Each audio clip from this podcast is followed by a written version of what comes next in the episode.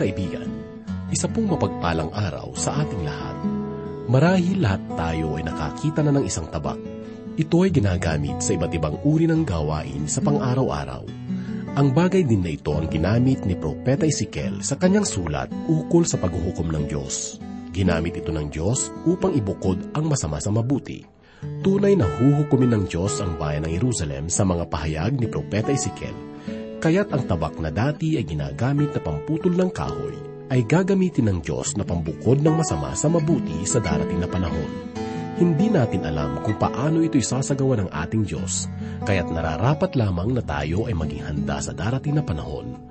Mainam na ating malaman ang mga bagay na ito upang ating maunawaan na ang Diyos ay hindi lamang Diyos ng pag-ibig, kundi Diyos din ng paghatol. Kaya't patuloy po nating saliksikin ng salita ng Diyos.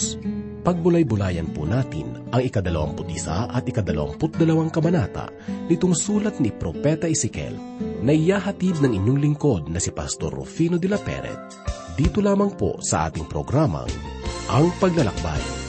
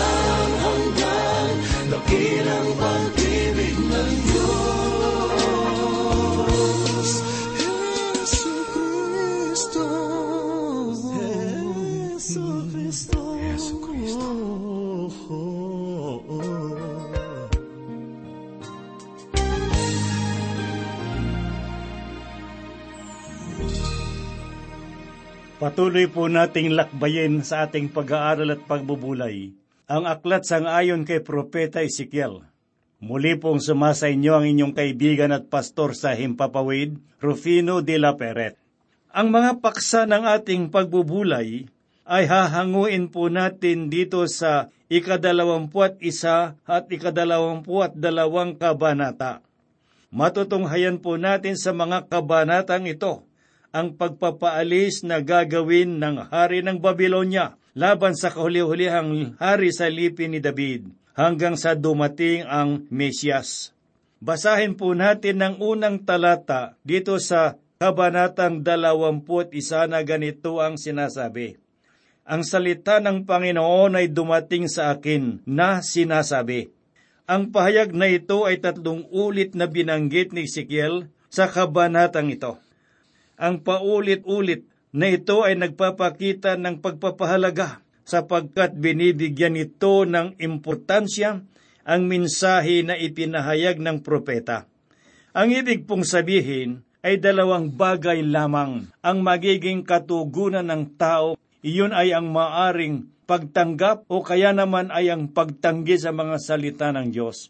Sapagkat ipinapakita nito na ang minsaheng ipinapahayag ni Propeta Ezekiel ay hindi hango sa kanyang sariling kaisipan lamang, kundi mula sa katotohanang sinasabi ng Panginoon. Ang pangangaral na kanyang ginawa ay hindi tulad sa madamdaming pamamahayag na ginawa ni Propeta Jeremias, sapagkat sa simula't simula pa lamang ng kanyang ministeryo, ang Diyos ay nagbigay na ng paunang salita na siya ay mas magiging matatag kaysa sa mga Israelita. Basahin po natin ang kanyang sinabi dito sa 2 at 3 talata. Anak ng tao, humarap ka sa dakong Jerusalem, mangaral ka laban sa mga sanktuaryo, at magpropesiya ka laban sa lupain ng Israel. Sabihin mo sa lupain ng Israel, ganito ang sabi ng Panginoon, narito, ako'y laban sa iyo. Aking bubunutin ang aking tabak sa kaluban, at tatanggalin ko sa iyo ang matuwid at ang masama.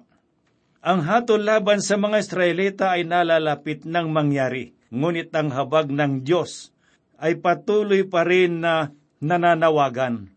Subalit kung sila ay patuloy na magmamatigas at magmamataas sa Panginoon at naghihimagsik laban sa Diyos, sila ay tatanggap ng hatol. Ang pahayag ng Diyos na ako'y laban sa iyo ay kauna-unahang nabanggit ng Panginoon tungkol sa lungsod ng Jerusalem. Nagpapatunay lamang na ang bayan ay nagpakalulong sa kasamaan na dulot ng kanilang paghihimagsik sa kalayawan ng kanilang katawan. Sinabi pa ng Diyos, natatanggalin ko sa iyo ang matuwid at ang masama. Ito ay nakakatawag pansin at dapat na pag-aralang mabuti. Sapagkat sino ang mga matuwid na tinutukoy ng Panginoon?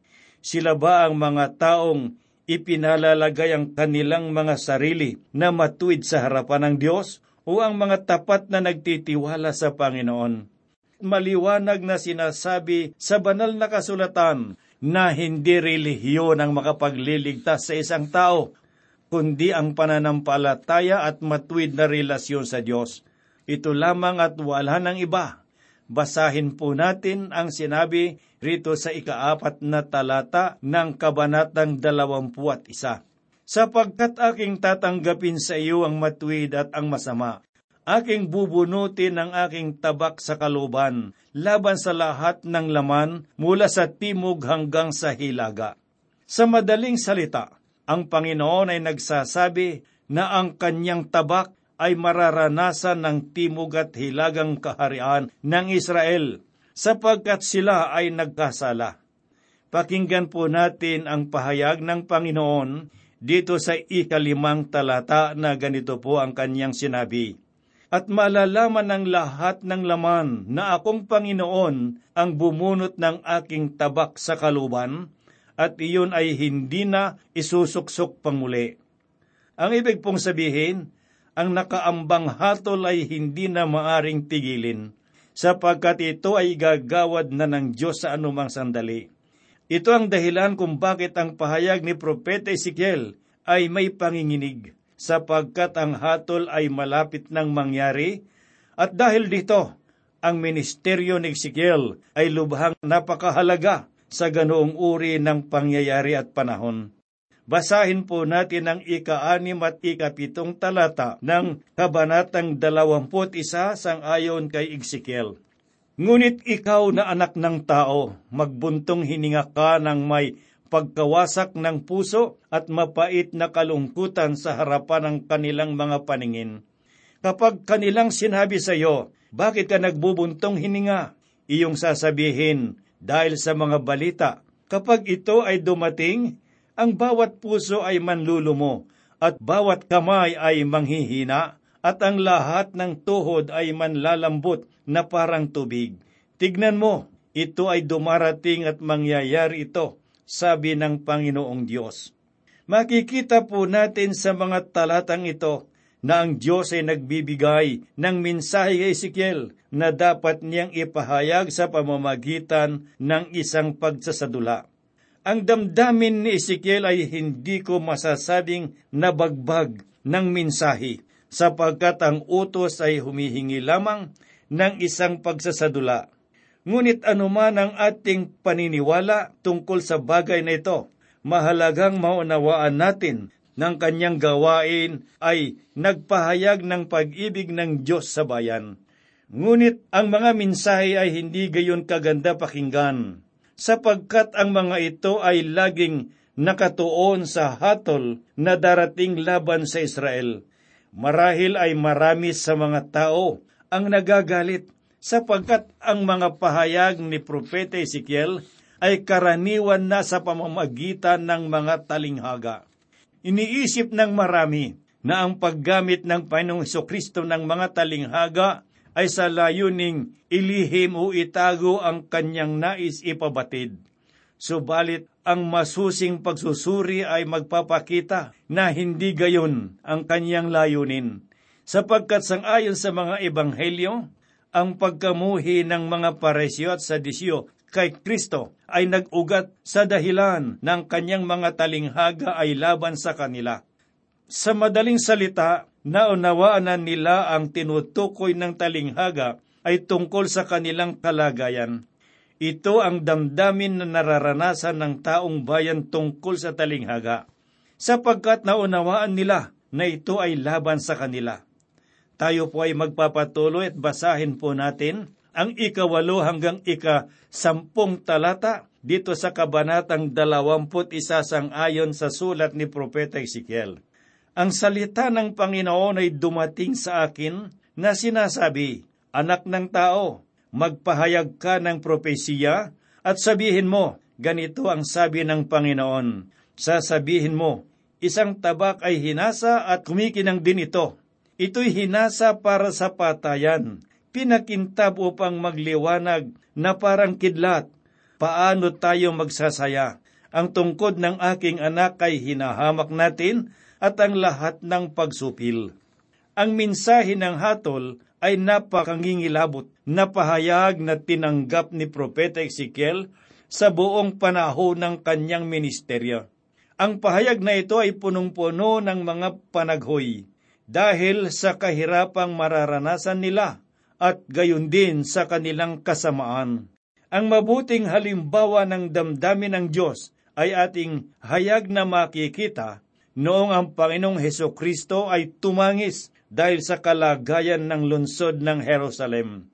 Mga kaibigan at mga kapatid na nakikinig, kung nais ninyong malaman ang bigat ng hatol na tinanggap ng Jerusalem, subukan ninyong saliksikin ang kasaysayan na naganap noong sinakop ng mga Romano sa pamamagitan ni Tito ang Jerusalem noong 17 taon ng Amo Domini o pagkatapos ng kamatayan ng Panginoong Hesukristo. Ang pagbagsak na ito ay hindi dulot ng biglaang pangyayari, sapagkat simula pa noong panahon ni Propeta Isayas, ang babala tungkol rito ay ipinahayag na. Ibig pong sabihin, ang pagtitiyaga ng Diyos ay tunay na kahanga-hanga, sapagkat siya ay naghintay ng mahabang panahon upang ang bayan ng Israel ay magbalik loob sa kanya. Pakinggan po natin ang mensahe na tinanggap ni Ezekiel mula sa Panginoon na mababasa po dito sa 18 at 19 na talata. Ang salita ng Panginoon ay muling dumating sa akin na sinasabi, "Anak ng tao, magtakda ka ng 200 na panggagalingan ng tabak ng hari ng Babilonya. Silang dalawa ay kapalalabas sa isang lupain. Gumawa ka ng 100 palatandaan at gawin mo ito sa bukana ng 100 patungo sa lungsod." Ipinahiwatig sa talatang ito na si Nebukadnesar ay gumagawa ng isang pagpapasya kung sa paanong paraan niya kukubkubin at sasakupin ang Jerusalem. Ang panukalang ito ay kanyang isinakatuparan sa pamamagitan ng mga hula at salamangka, sapagkat siya ay isang pagano. Ganito po ang sinabi sa 21 talata. "Sapagkat ang hari ng Babilonya ay nakatayo sa pinaghihiwalayan ng daan, sa bukana ng 200, upang gumamit ng panghuhula. Kanyang iniwasiwas ang mga pana, siya'y sumasangguni sa mga terafim, at kanyang sinisiyasat ang atay." Ang mga pamamaraan ng panguhula noong panahong iyon ay maaring patuloy na ginagamit sa kasalukuyan. Ang kataga na kanyang iniwasiwas ang mga pana ay nangangahulugang literal na siya ay nagsasapalaran upang makabuo ng pagpapasya. Ang mga bagay na ginawa ni Nebukadnesar ay sang-ayon sa kanyang sariling paniniwala bilang pagano. Subalit mahalagang malaman natin na ang mga gawaing iyon ay nasa ilalim ng kapangyarihan ng Diyos upang matupad ang kanyang mga panukala. Basahin po natin ang sinasabi dito sa talatang 25. At ikaw, kasuklam-suklam at masamang pinuno ng Israel, na ang araw ay dumating, ang panahon ng iyong huling parusa. Ang hari na tinutukoy sa pahayag na ito ay si Sedekias. Niliwanag ng Panginoon na ang hatol ay magaganap sa kanya at ito ay hindi niya mapipigilan. Ang pananalita laban sa kanya na nagsasabing ang panahon ng iyong huling parusa ay nagpapahayag sa panghinaharap na mangyayari sa Israel. Si Haring Sedekias ay sagisag ng Antikristo na darating sa huling panahon. Kaya bilang tugon, ang Diyos ay nagpahayag sa 26 at 27 talata na ganito po ang sinasabi. Ganito ang sabi ng Panginoong Diyos, alisin mo ang putong at hubarin mo ang korona. Hindi mananatiling gayon ang mga bagay. Itaas mo ang mababa at ibaba mo ang matataas. Aking wawasakin ko ito. Walang maiiwang bakas nito hanggang sa dumating ang may karapatan at aking ibibigay sa kanya. Ang pahayag sa talatang ito ay nagpapakita ng isang propesiya na magpahanggang ngayon ay hindi pa natutupad, sapagkat simula noong si Sedekias ay maibaba sa paghahari, wala ng hari mula sa lipi ni David ang naluklok sa kaharian, sapagkat mangyayari na ang katuparan ng paghahari sa pamamagitan ng darating na Mesiyas na walang iba kundi ang Panginoong Hesukristo.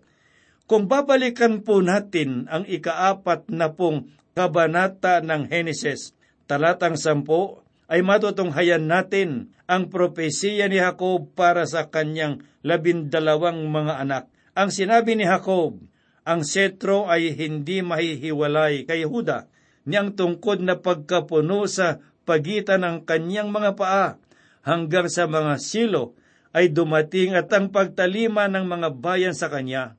Ang mga pahayag na ito ay tumutukoy sa kahariang darating. Ang sentro ay sumasagisag sa hari, samantalang ang silo ay nangangahulugan ng pagdating. Ito ang dahilan kung bakit ipinahayag ni Juan Bautista sa 7 kabanata sang-ayon sa Ebanghelyo ni Mateo, talatang 2 ang sinabi niya, magsisi kayo sapagkat malapit na ang kaharian ng Diyos. Ang ibig pong sabihin, ang pagdating ng kaharian ay magaganap lamang kung tatanggapin ng Israel ang Mesiyas. Ang sabi pa sa 29 na talata dito sa kabanatang 21. Samantalang siya'y nakakita sa iyo ng huwad na pangitain, samantalang sila'y humuhula sa iyo ng mga kasinungalingan, upang ipasan sa mga leeg ng masama na ang araw ay dumating, ang panahon ng huling parusa. Bagamat ang talata ay tumutukoy sa kahatulang tatanggapin ng mga Amoreo, ngunit muli po nating makikita sa talatang ito ang kataga na ang panahon ng huling parusa na tumutukoy sa katapusan ng panahong ito. Ang sinabi ni Apostol Pablo sa 2 kabanata ng 2 Tesalonica, talatang 8. At kung magkagayoy, mahayag ang taong makasalanan na siyang pupuksain ng Panginoong Hesus sa pamamagitan ng kaniyang hininga ng kaniyang bibig, at lilipulin sa pamamagitan ng paghahayag ng kanyang pagdating. Ngayon ay basahin naman po natin ang sinasabi sa 31 at 1 at 32 talata. aking ibubuhos ang aking galit sa iyo at hihipan ka sa pamamagitan ng apoy ng aking puot at ibibigay kita sa kamay ng mga tampalasang tao na bihasang pumatay. Ikaw ay magiging panggatong para sa apoy at ang iyong dugo ay mabubuo sa gitna ng lupain. Ikaw ay hindi na maalala sapagkat akong Panginoon ang nagsasalita. Ang pagkabihag na mararanasan ng bansang Israel ay magaganap sa panahon ni Ezekiel. Ang mga susunod na lahi sa pamamagitan ng kanilang mga anak ang siyang ibabalik sa lupain ng Israel. Ang pagkabihag ay higit na bibigyang linaw sa 22 kabanata dito sa aklat ni Ezekiel. Inakala ng bayan na hindi hahayaan ng Diyos na mawasak ang lungsod sapagkat ito ang kanyang tahanan. Ngunit hindi nila alam na ang presensya ng Diyos ay tuluyan ng lumisan sa templo sapagkat ang kasalanan ng bayan ay sukdulan na. Ngunit sa kabila ng katotohanan ito, ang kalagayan ng bayan ay nanatili sa kasamaan sapagkat sila ay nananatiling bulag sa pamamagitan ng paniniwala sa mga buktot na kapahayagan ng mga bulaang propeta. Ngayon ay pansinin naman po natin ang mga mensaheng nasusulat sa 22 kabanata. Basahin po natin ang unang talata na ganito po ang sinabi. Ang salita ng Panginoon ay dumating sa akin na sinasabi, at ikaw, anak ng tao, hahatulan mo ba ang madugong lungsod? Kung gayoy ipahayag mo sa kanya ang lahat niyang kasuklam-suklam na mga gawa. Ang katagang madugong lungsod ay tumutukoy sa Jerusalem. Ito rin ang katangiang ipinahayag ni Propeta Isayas tungkol sa lungsod na ating mababasa sa unang kabanata ng Isayas, talatang 21, na ganito po ang sinabi. Paanong ang tapat na lungsod ay naging upahang babae? Siya napuspos ng katarungan. Ang katuwiran ay tumatahan sa kanya. Ngunit ngayoy mga mamamatay tao. Ito ang diwa ng pahayag na tinangisan ng Panginoong Hesukristo noong siya ay nanaghoy sa Jerusalem, na nagsabi, O Jerusalem, Jerusalem, na pumapatay sa mga propeta at bumabato sa mga sinugo sa kanya. Mga kaibigan, ang kasamaang natanim sa puso ng Israel ay naging matibay na dahilan kung bakit ang hatol ng Diyos ay bumagsak sa kanila. Ito rin ang dahilan kung bakit ang anak ng Diyos ay napako sa cross, sapagkat ang bayan ay bulag sa katotohanan. Ang buong bayan kasama ng kanyang mga pinuno ay nasadlak sa madilim na kalagayan ng kasalanan. Pansinin po natin ang mga talatang sumusunod at makikita natin ang sukdulang kasamaan mula sa mga pinuno hanggang sa mga nasasakupan nito. Basahin po natin ang 25 talata na ganito po ang kanyang sinabi. Ang kanyang mga pinuno sa gitna niya ay gaya ng umuungal na niluluray ang biktima. Kanilang sinakmal ang mga tao. Kanilang kinuha ang kayamanan at mahalagang bagay. Pinarami nila ang mga babaeng balo sa gitna niya. Subalit hindi lamang pamahalaan ang binulok ng kasamaan, gayon din ang mga kinikilalang mga relihiyoso, sapagkat ang mga propeta ay nagpahayag ng maling mensahe na laban sa salita ng Panginoon. Basahin po natin ang 26 at 27 talata na ganito po ang pahayag. Ang kanyang mga pari ay nagsigawan ng karahasan sa aking mga aral at nilapastangan ang aking mga banal na bagay. Hindi nila binigyan ng pagkakaiba ang banal at ang karaniwan o kanilamang itinuro ang kaibahan ng marumi sa malinis. At kanilang pinawalang halaga ang aking mga sabat, kaya't ako'y nalapastangan sa gitna nila. Ang kanyang mga pinuno sa gitna nila ay parang mga asong gubat na niluray ang biktima, nagpadanak ng dugo, ng wasak ng mga buhay upang magkaroon ng madayang pakinabang. Ang ganitong uri ng kabulukan ay nagaganap rin sa kasalukuyan, pakikibaka ng simbahan sa sanglibutan.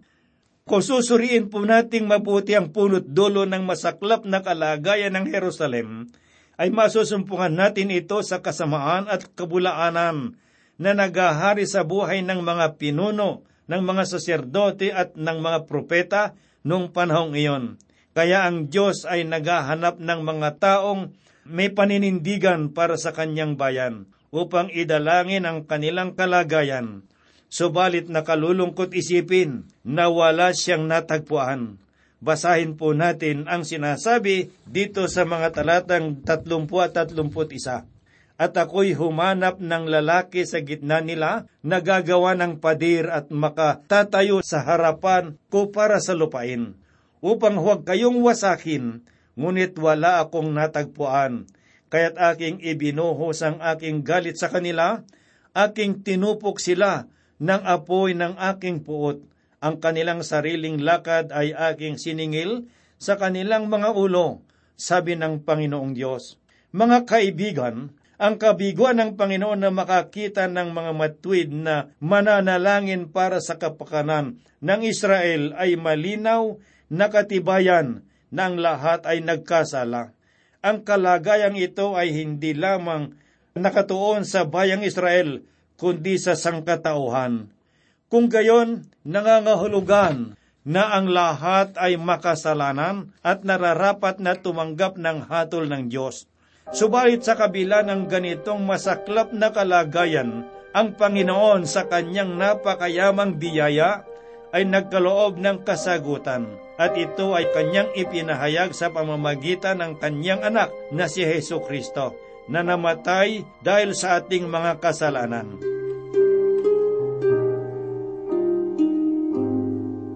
Tayo po ay manalangin. Sa iyo, maibiging Diyos, dakilang Ama, salamat po, Panginoon, sapagkat kami patuloy mong ginagabayan sa aming mga pag-aaral. Dalangin po namin ang patuloy mong pagpapala sa mga kaibigan at mga kapatid na nakikinig ng iyong mga salita sa oras na ito. Iyo po silang abutin ng iyong mga kamay upang madama nila ang iyong pag-ibig. Kami po'y umaasa na ito'y gagawin mo, sapagkat ang lahat ay hinihiling po namin sa banal mong pangalan. Amen. Nang ang buhay ko nooy laging nangangamba, ang pagluhay di ko kaya at walang patutunguhan. O Jesus, nang ikaw nga ang makilala ko, ang lahat yung ang lahat inayos mo, kapayapaan na nagmumula sa'yo, naranasan ko dito sa buhay ko, kapayapaang noon pa man hinihintay, aking Panginoon.